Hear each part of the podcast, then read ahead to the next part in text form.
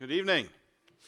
Great to see everybody. Uh, hey, before we get into God's Word, I want to take a moment on this Veterans Day weekend to uh, honor those of you who have served in the military. If that's you, would you please stand? We'd love to recognize you and thank uh, the Lord for you. Yep. Thank you all very much. Yeah. Yeah, we appreciate your service and uh, hope you feel honored uh, just throughout this whole weekend. So, my name is Luke. I'm one of the pastors here. I'm part of our preaching team. And yeah, it's my joy to open up God's Word with you tonight as we're nearing the end of this series we've been in called We Want a King. Uh, this summer, I had the chance to go out uh, on a friend's, uh, well, it's not his boat, it's a boat he is able to use, which is actually the best kind of boat, you know, is one you're able to use because uh, they say for people who have a boat, the two best days in the life of a boat owner is the day you get the boat and the day you get rid of the boat. Um, and so I have this friend who has access to this boat. He can just go up to this marina and says, and you know, kind of make a reservation, and they show up with a boat, and then we use it, and then they clean it up. And anyway, so he took us out on this pontoon boat at Roosevelt Lake, and uh, we were hauling the kids behind us in tubes and just having a nice day out there on the pontoon boat. And uh, at some point, we stopped and you know got lunches and stuff out of the cooler, and we're just sitting there and and just had found kind of an easy open space in the middle of the lake, and the pontoon boat's just resting there.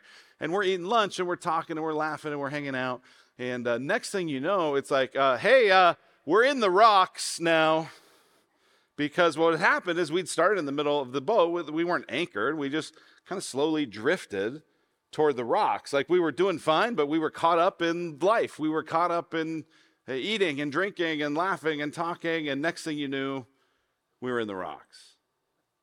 I think that's actually a little bit how a number of people's faith ends up.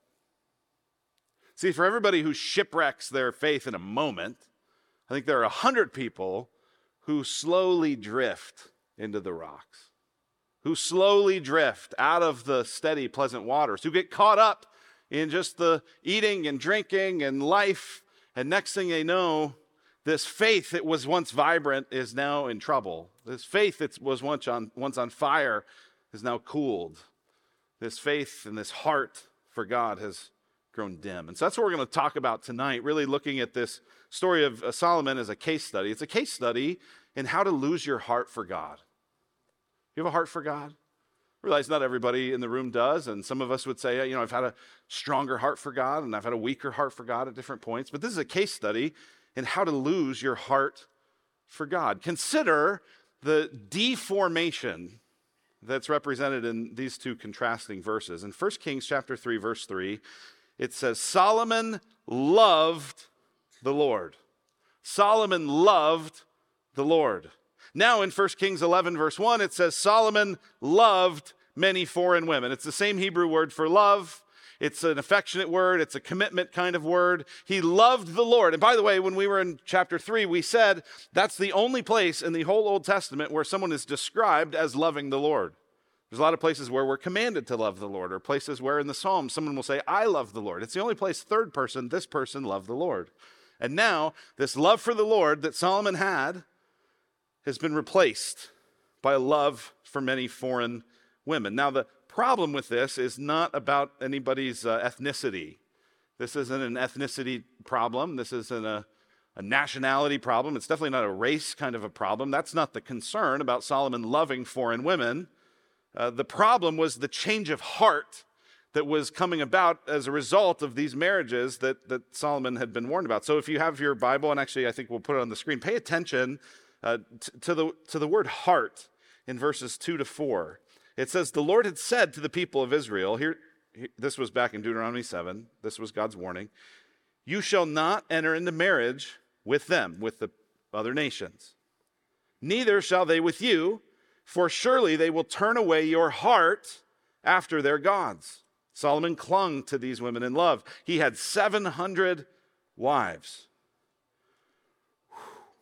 Lord have mercy. I'm trying to, I'm trying to love one of them well. I can't imagine. 700 wives were princesses, 300 concubines. And here it is again. His wives turned away his heart. For when Solomon was old, his wives turned away his heart after other gods, and his heart was not wholly true to the Lord his God, as was the heart of David his father. Solomon loved the Lord, and over time, his heart for the Lord was turned away. How did it happen? Well, verse 4 indicates that it happened slowly. Did you notice that? It says, when Solomon was old. This didn't happen overnight. It didn't happen in a flash. It didn't happen with one decision. It happened the way a lot of us lose our heart for God with a slow drift toward the rocks. That's how he lost his heart for God. Again, it wasn't about the ethnicity, it wasn't about the nationality, it wasn't about the race. Intermarriage between people of different ethnicities and nationalities, no problem. The problem in this case is that they, these women that Solomon was married to had different faith commitments. He was building different temples and high places for them and even joining in in the worship of these other false gods, it tells us in verses 6, 7, and 8. And so we're nearing the end of this series, and this is really the decisive uh, kind of conclusion to Solomon's story. Uh, next week, what we're going to find is that Solomon dies and the kingdom is torn uh, from his family, which is what's predicted in verses 11 through 13. As a result of this, God says uh, this in verse 11 Since this has been your practice, you've not kept my commandments and my statutes that I've commanded you, I will surely tear the kingdom from you and give it to your servant. Yet for the sake of David your father, I will not do it in your days, but I will tear it out of the hand of your son. And uh, that's in fact what happens next week. And that's what we're going to conclude with is after all of this hoping that somehow a king would be what we need, we realize, you know what? We can have all the kings we want, and it just seems like we still need someone else. So that's what we'll look at next week. But tonight, I want to reflect on how to lose your heart for God. Uh, I realize that's a, kind of a negative way to say it, but sometimes we need the negative example, don't we? How to lose your heart for God. And so I want to ask what are the ingredients of a drifting heart, of a cooling off heart, of a stagnating heart? What are the ingredients of that that we got to watch out for, that we got to be ready for? Because here's the thing I wish that I had a YC's Mongolian heart. Uh, I don't know if you've ever had Mongolian grill, uh, you know, like Mongol, you know, Mongolian barbecue, like YC's. Actually, some people who uh, heard this sermon this morning uh, texted me a picture of them at YC's for lunch because I guess I really inspired them. So if you decide, you know what, man, so so if you've never been to YC's, I mean, basically what it is is it's this long bar where you you basically fill up your bowl with whatever food you want, and there's all this really sliced, thin, frozen meat, and you uh, pile it into the bowl. And the idea is to get as much in the bowl as you can because that's then what they're going to cook for you. And so you have you know this meat, and you're shoving down like another bowl, like to try to get as much of it in there, you know, and then you get the vegetables and then you get the sprouts and the broccoli and whatever it is you like there. And then you get the noodles and you put all that in and, and you have different kinds of noodles to pick from. And then there's like all these different sauces. And YC's has come up with all these explanations of you can have this or this or this, or you can just go crazy and make your own, whatever it is. But you pour it in there and it's this heaping pile of, you know, it's a good thing you have a tray because like none of it is actually fitting in this bowl. And they go and they put it on this like 800 degree circular flat top where they cook it with pool cues for like for basically like 45 seconds and then it is the temperature of the sun for an hour I mean, it is just unbelievable. Like, they do not, it's not on there for long at all. And you got to wait 25 minutes before you even take a bite. It is so hot. And that's what I wish my faith was like. I wish it was like, oh, I read the Bible today. I'm good for two months. Oh, you know what? I came to church. They sang some songs I really like. Boy, I was moved by the preaching. I'm good for six months. But my heart's not like that. Your heart's not like that. Our hearts cool off real quick. Our hearts get cold. Our hearts get stagnant. And, and, and so I want to explore from Solomon's example what makes it worse? what's actually going to lead us to the place we don't want to go. So that's what we're going to look at. So will you pray with me? Father, we invite you now to teach us through this uh, disappointing and sad example of what uh, we are susceptible to as well. Lord, if this can happen to Solomon, this can happen to me. This can happen to us. So, God, would you teach us? We ask in Jesus' name. Amen.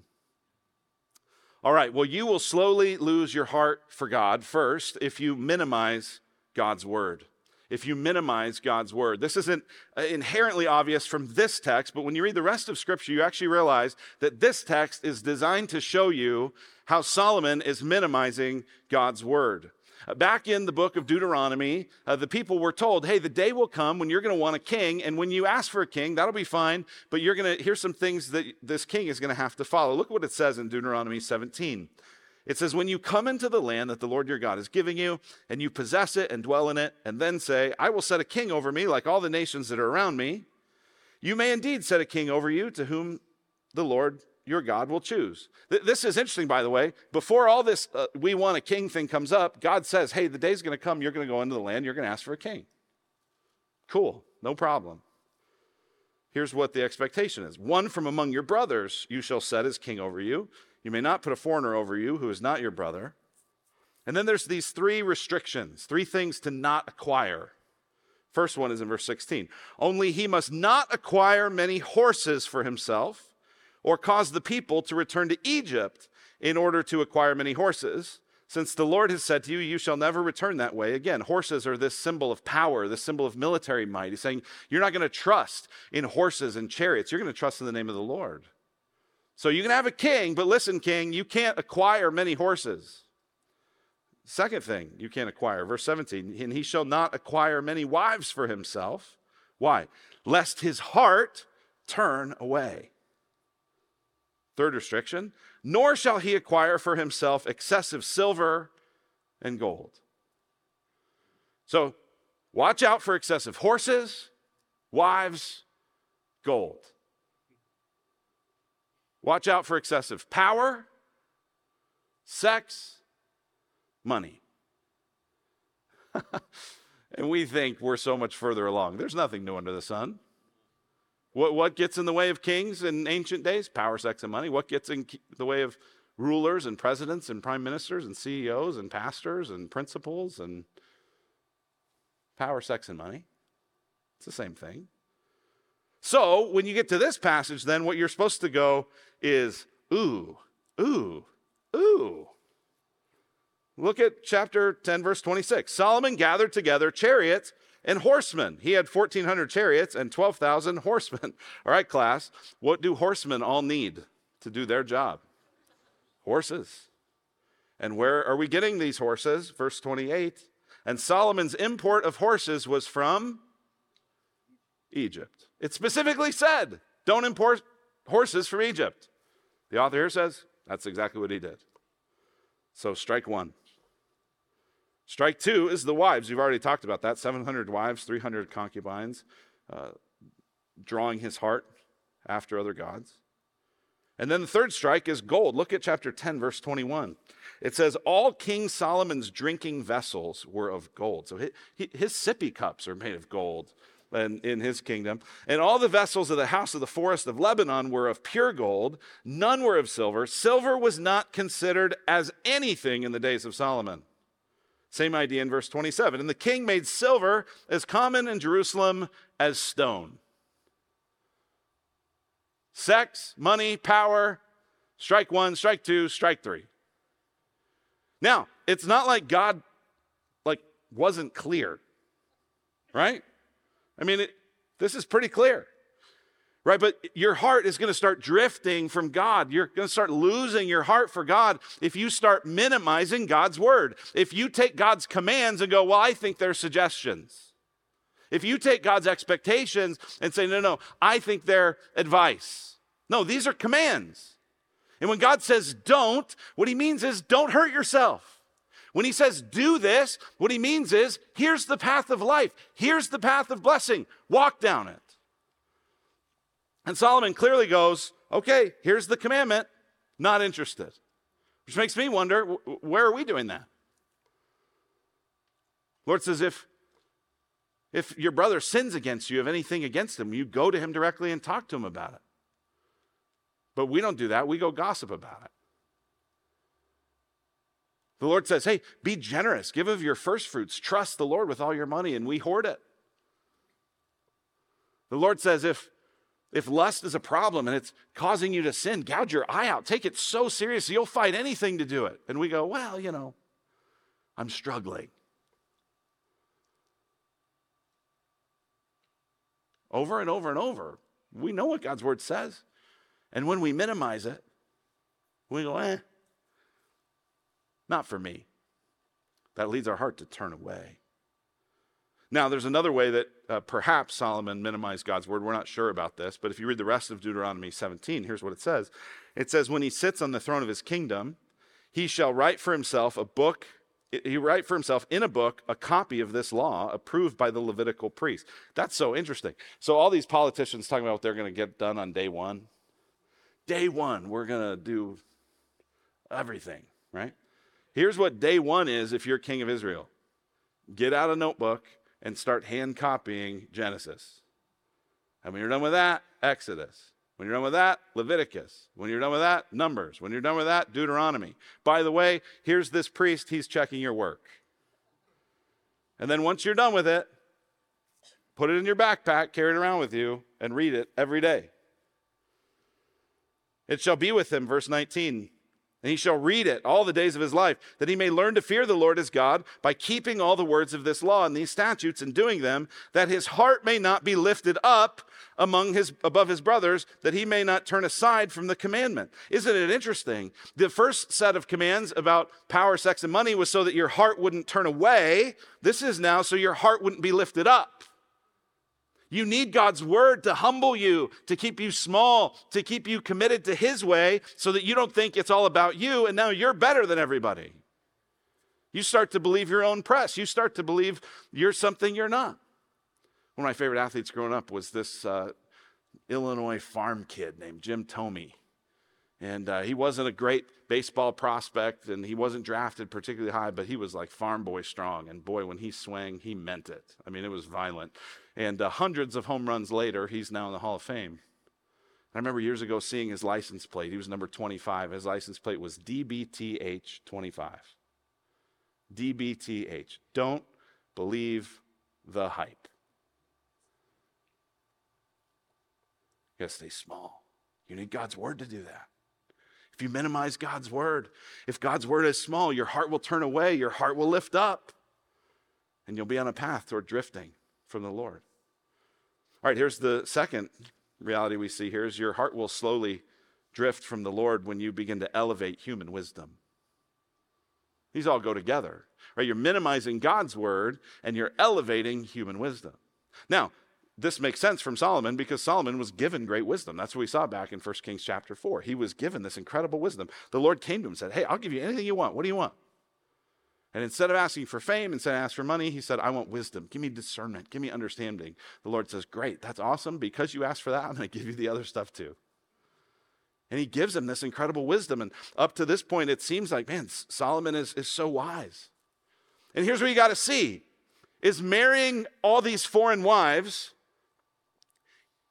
it makes wisdom sense if all you think about is foreign policy right? Because get this, he's not just marrying these women because they're beautiful or because he's attracted to them or because he's romantically involved. He's marrying all these women from all these different kingdoms, and he's doing it to secure his foreign policy, to secure his geopolitical situation, right? Because if, if your daughter is married to me, you're less likely to attack me. If your daughter's married to me, we're going to have a better trade relationship. And so that makes total political sense. That makes total geopolitical sense. It is absolutely common sense. But it's contrary to what God said. Elevating human wisdom over God's word. And it just makes me wonder where are we doing that? Where do we, we have God's word and we go, no, I'm going to I'm going to have human wisdom over that. Right? This is, uh, here, I thought of just some examples. If it makes me happy, God wouldn't be against it.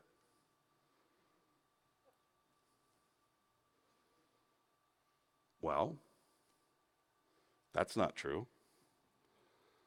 The Bible is much more concerned with our holiness, with our love for Him, with our affection for Him, with our love for one another. He's not, we're not called to maximize our individual happiness and pleasure. What about this? It would hurt my child's self esteem to discipline him. That might be true, and it might be good for him. Some of these kids need to be taken down a notch, okay? They could use a little less self esteem. They would be less of a jerk to you, mom, if you if you knock their self-esteem down a peg. But either way, the Bible tells you discipline your kid. Now, there's some freedom, there's some wisdom about how to do that. But if you go, I'm to just let my kid do what he wants and I'm to, you know, total free range whatever, like that's maybe makes sense human wisdom wise, but that's contrary to God's word. What about this? If two consenting adults love each other, that's all that matters. Well, no, that's not all that matters because the Bible says that marriage is supposed to be between one man and one woman in a in a committed covenant relationship. That's where sex is supposed to take place. What about this? Now that I'm retired, it's time to live for myself. You know, yeah, I remember that. I remember when Jesus said, you know, if anyone would come after me, let him pick up his cross daily, deny himself, and follow me until retirement and then live for yourself. And here's what I know some of you, you live in these places called 55 and up communities. And there's a, there's a way that people, some people, not all people, but some people in those communities that just is like, I live for me now. I've served, I've helped, I've given, I've raised my kids, I've done my thing, it's me time. And that might seem really wise if all you have is human wisdom, but the Lord says, no, no, no, you don't live for yourself. You're called to follow Him all the time. How about this? If somebody hurts me, I deserve to get even. That makes a lot of sense. I mean, like you could run whole political campaigns on that. If he hits you, hit him back harder.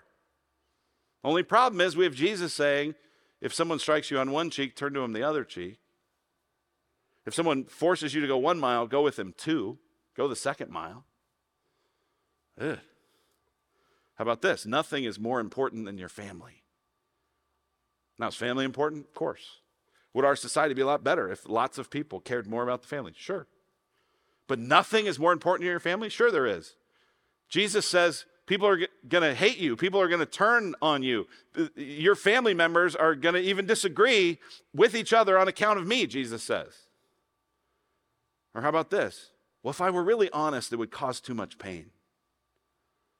Well, that might be good wisdom, but it's keeping you from confessing your sins to one another. You might be healed.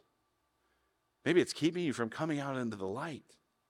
And all these little compromises and all these little, well, I know God says this, but this seems smarter. Well, I know God says that, but this makes more sense to me. It's the path to the slow drift. All right, here's the third way to begin to lose your heart for God. And this is related to the last, is to forge unholy alliances. To forge unholy alliances. Now, I know this is in some way kind of repetitive, but it's worth actually reflecting on that what got Solomon in trouble wasn't just spontaneous acts of sexual uh, pleasure. He wasn't just hooking up a bunch and it led his heart away but there was actually some structural dynamics, some ways that he structured his life that made falling away more likely. Right? This isn't just he's hooking up. This is he's forming alliances. He's beginning to be in covenant. He's beginning to be in close proximity, in committed relationships with people that are almost certainly going to lead him away. And it makes us ask, well, what would that look like for us? Well, for one thing, some of you, you're, you're single, you're dating, you're looking for somebody, you'd like to be married. And I, and I know, I talk to you, and it's like, there's nobody out there. You can't find them. And part of you just goes like, can I just get someone nice that'll treat me decently, maybe buy dinner? Uh, and, and yet, you know the Lord's standard. He, here's what the Lord wants for you the Lord wants that you would be married, if you're a follower of Jesus, that you'd be married to another follower of Jesus. The Lord, if you're a Christian, uh, the scripture would say you should not marry someone who's not a Christian.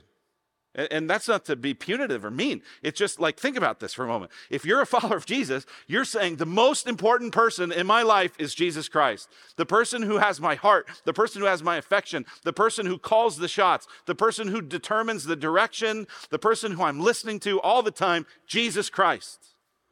And then if you were to get married to someone who's like, hey, what do you think about Jesus? And they're like, eh, I don't know.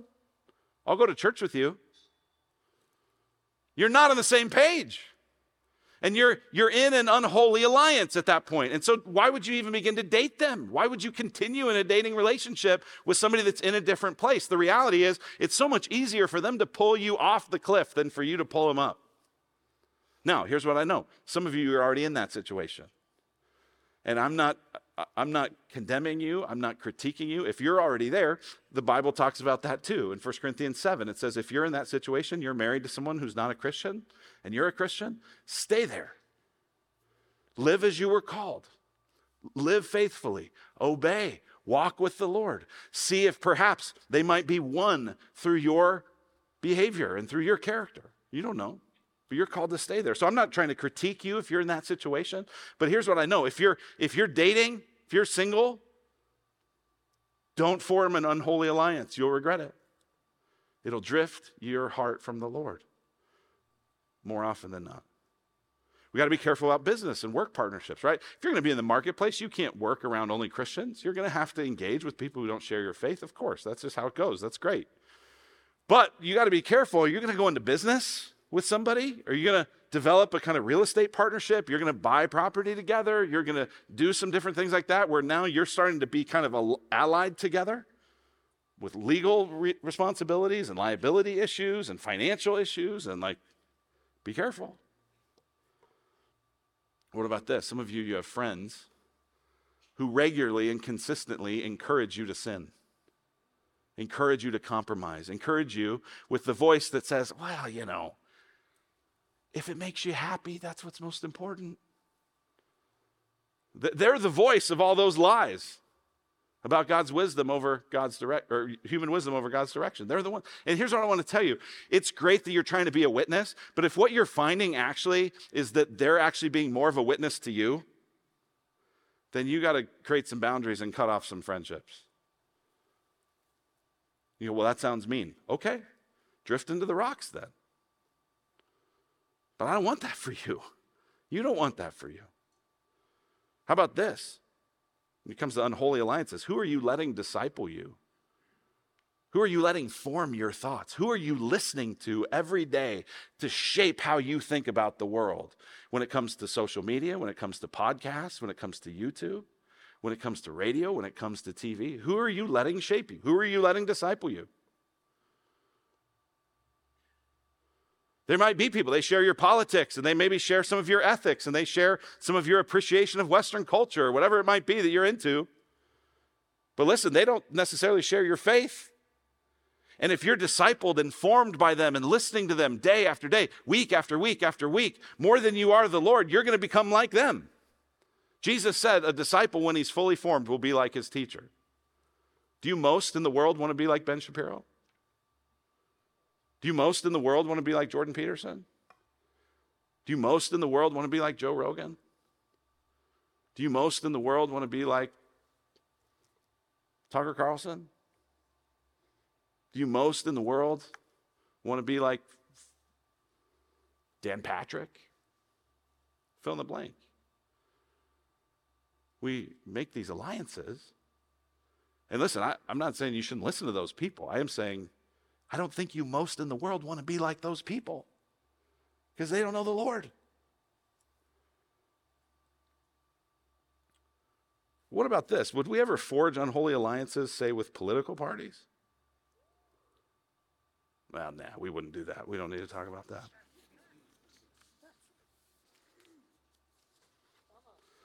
And yet, here we are, emotionally tossed to and fro by a donkey or by an elephant. When the person who's supposed to have our heart is the lamb. So, listen, friends, I, this is what I want for you. This is what I want for me. I, I want to have a heart for the Lord that stays strong, that doesn't quit, that doesn't give up, that doesn't yield to temptation. The flesh in me is strong. The world out there is strong. The devil out there is strong. And he wants to let you just slowly shipwreck your faith. And I'm here today, and God's here today, and this negative example from Solomon is here today to say, so don't do that. Have the warning, take it seriously. And so here is the alternative. Here's the alternative is guard your heart. The alternative to letting your heart slowly drift away is to guard it, to protect it, to shield it, to take important intentional action to guard your heart. Look what it says in Proverbs 4, verse 23. Above all else, guard your heart, for everything you do flows from it. Above all else, it literally means above all your other guarding above all your other protecting, more than all the things you protect, more than all the things you guard, guard your heart. You watch over your bank account, don't you? More than that, guard your heart. You watch over and protect your kids, don't you? You do anything for them. More than that, guard your heart. You watch over and you protect your passwords and your privacy and your phone. More than that, guard your heart. Above all else, guard your heart, for everything you do flows from it. Now, here's the thing that I, I just, uh, I don't have an answer to this, but I've been, I've been really wondering. You, you know who wrote Proverbs 423? Solomon.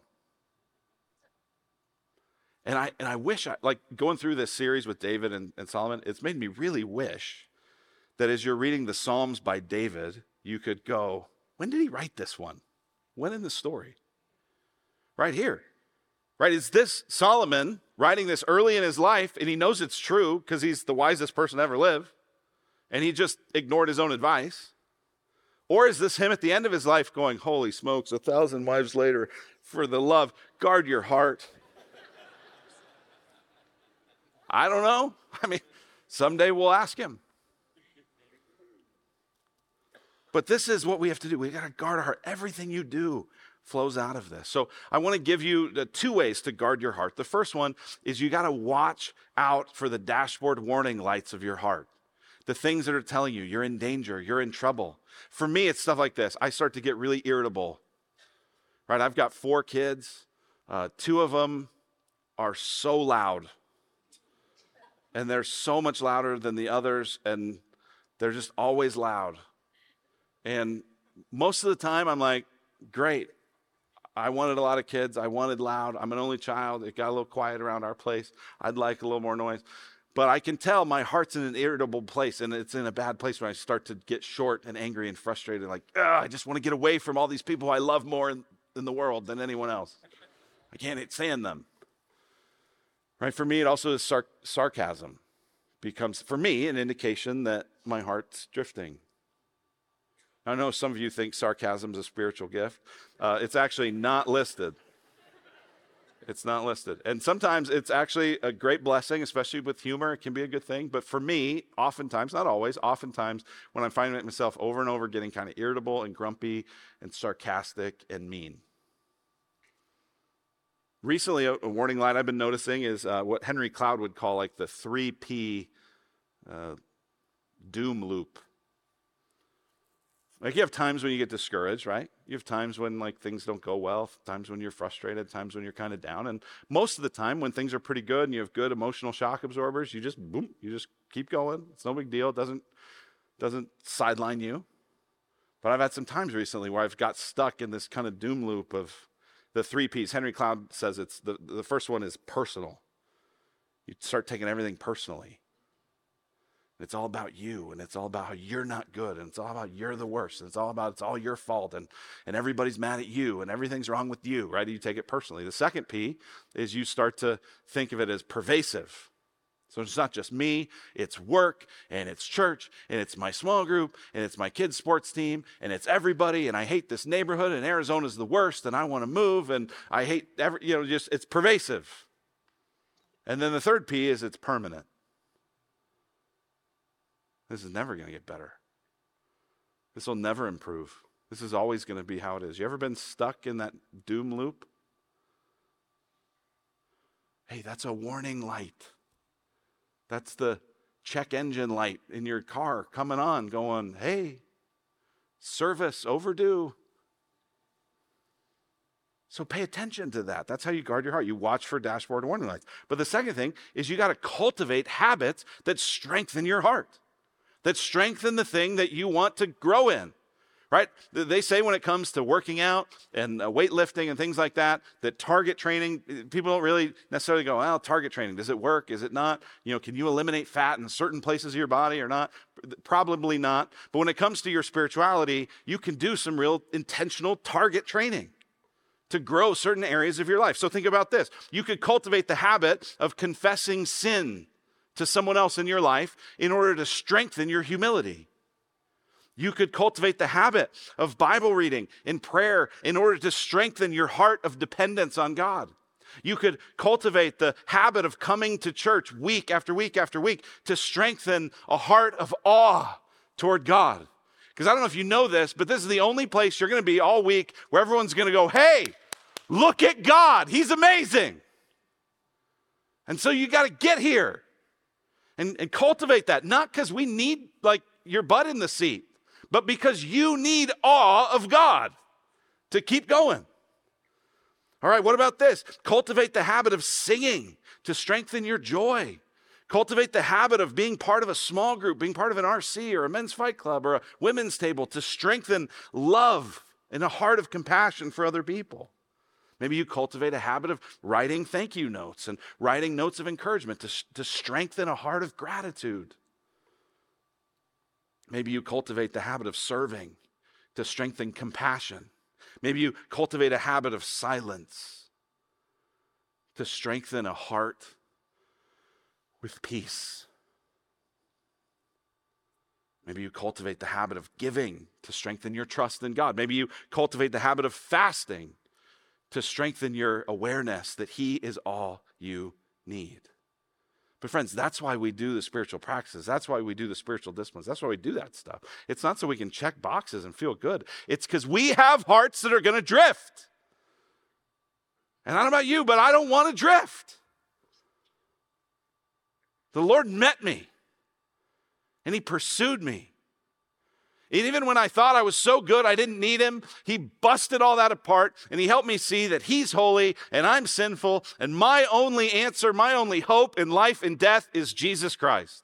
His perfect life, his sinless death, his burial, his resurrection, his ascension, and his promised return. And he sent me the Holy Spirit, and he fills me with joy, and he fills me with hope, and he fills me with endurance, and he convicts me of my sin, and he sharpens me, and he develops me, and he cares for me.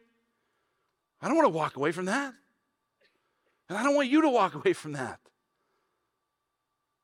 I don't want us to drift. He's too good to, to just drift away.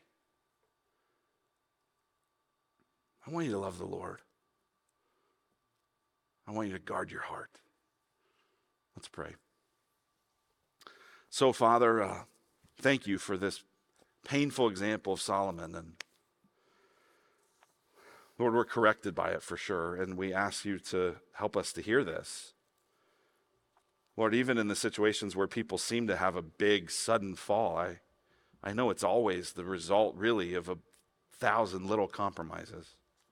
And so, Lord, help us to hear your voice, to not elevate human wisdom above your word. God, to not forge alliances with people who aren't committed to you and are going to lead us ultimately astray. And Lord, help us to guard our hearts. You've, you've said that from our hearts, everything, everything's coming out of there. So, Lord, would you help us uh, to walk faithfully with you? We pray in Jesus' name. Amen.